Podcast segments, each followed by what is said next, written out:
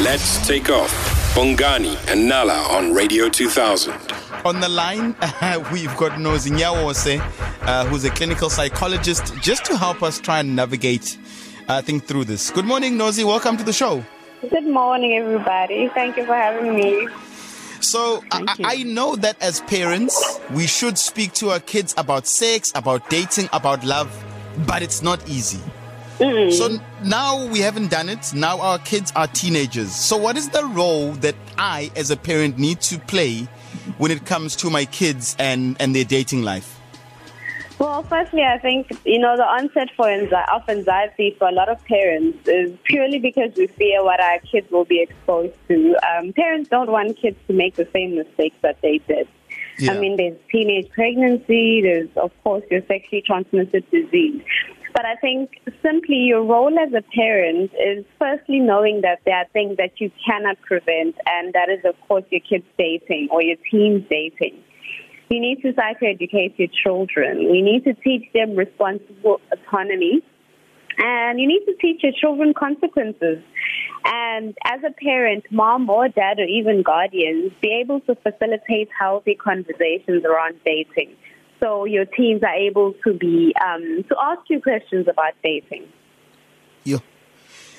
Let's talk age, which is the scariest one. At what age, uh, do, I guess, is it accepted or do we allow, in lack of better words, our kids to start dating? Because when I think of like 13, I'm like, yo, ingane ncane kanje. It's very young. Well, actually, there's no right age. Um, so, but according to research, uh, it tells us that the average teen starts dating at age 12 or even younger, uh, which is very scary. Uh, there's, but I think as parents, the hope is that kids or teens develop an emotional maturity and understanding before Yeah. they start dating because the reality is that we cannot stop what they are exposed to. I mean, kids are most spend most of the time in school with friends, with peers, and we are not there. We're not around them, so we don't know what happens. So there's no right or wrong age. Basically, we just want them to develop an emotional maturity for them to understand what they are doing and what they are getting themselves into. So, I mean, with the historical constructs that we have, it's even harder to get children to understand dating, you know, and to have knowledge about it before they go into it. And also, as parents, we're out of the dating game. We really don't know how kids are doing it these days. How do you keep up, Nozi? How do you keep up with what the dating scene is Yo, today? yo, yo. Well, you know, times are changing. You know, what our parents or what we as parents went through is not the same thing that the kids are going through. So I think in Yeah. order for parents to keep up, they should be involved, um, but only as far as knowing uh, their teens' partners and possibly their parents and being able to mentor and give advice to the kids, but not to interfere in the relationship, obviously, unless there's a security, safety, or health concern. Parents need to understand that it's not the same. Dating nowadays is not the same as what it used to be. There's a lot of changes. There's a new generation of kids, a, a new definition of dating or relationship. It's completely complex and different. I think the best thing to do as parents is just to have that stable foundation with the children and be able to have and facilitate and be able to initiate healthy conversations and also give our kids the, the autonomy to ask us questions about relationships. I, th- I think let's try and break it down to a practical level. Um, Most males feel that the minute you start letting, let's take your daughter date. Let's just take you. I've got a daughter. She's 14. She's dating this guy. Now I'm dropping them off on dates, and somebody being a sandla, my daughter. How does how do I bring back the respect? Umuntu akade ebambe ingane yami? I don't know if I'm making sense to you. Definitely.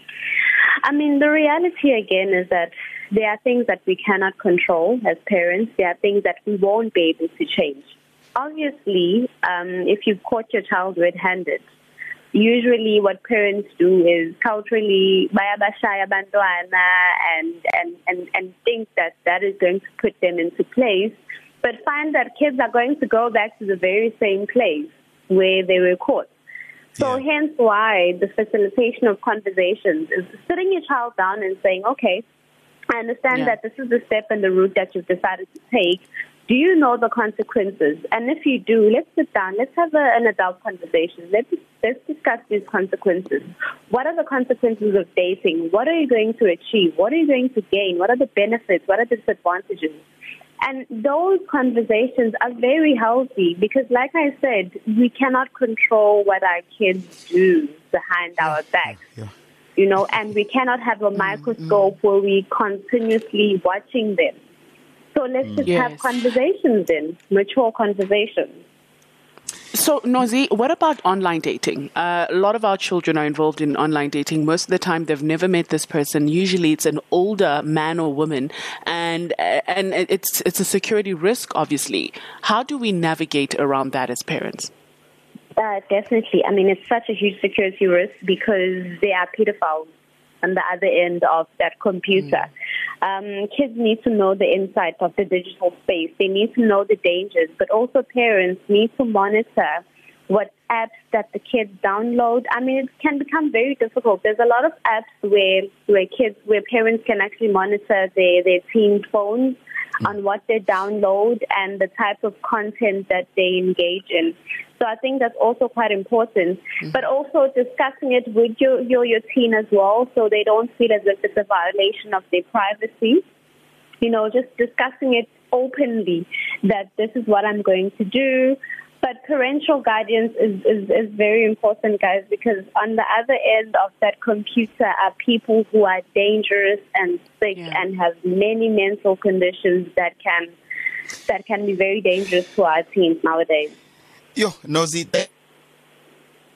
to leave it there, and I get it. We need to speak to our parents, to our kids. I know it's hard, but uh, we get it. Thank you so much. That was uh, uh, Nozinyawo, a clinical psychologist, and you can find her on Instagram. I think it's the easiest way these days uh, if you want to use her. Um, it's Nozinyawo, so on Instagram, and obviously all of her details around where she works and how you can contact her. You'll find them there. Thank you so much, Nozi. Bye. Weekdays, 6 to 9 a.m. with Bongani and Nala. Let's take off.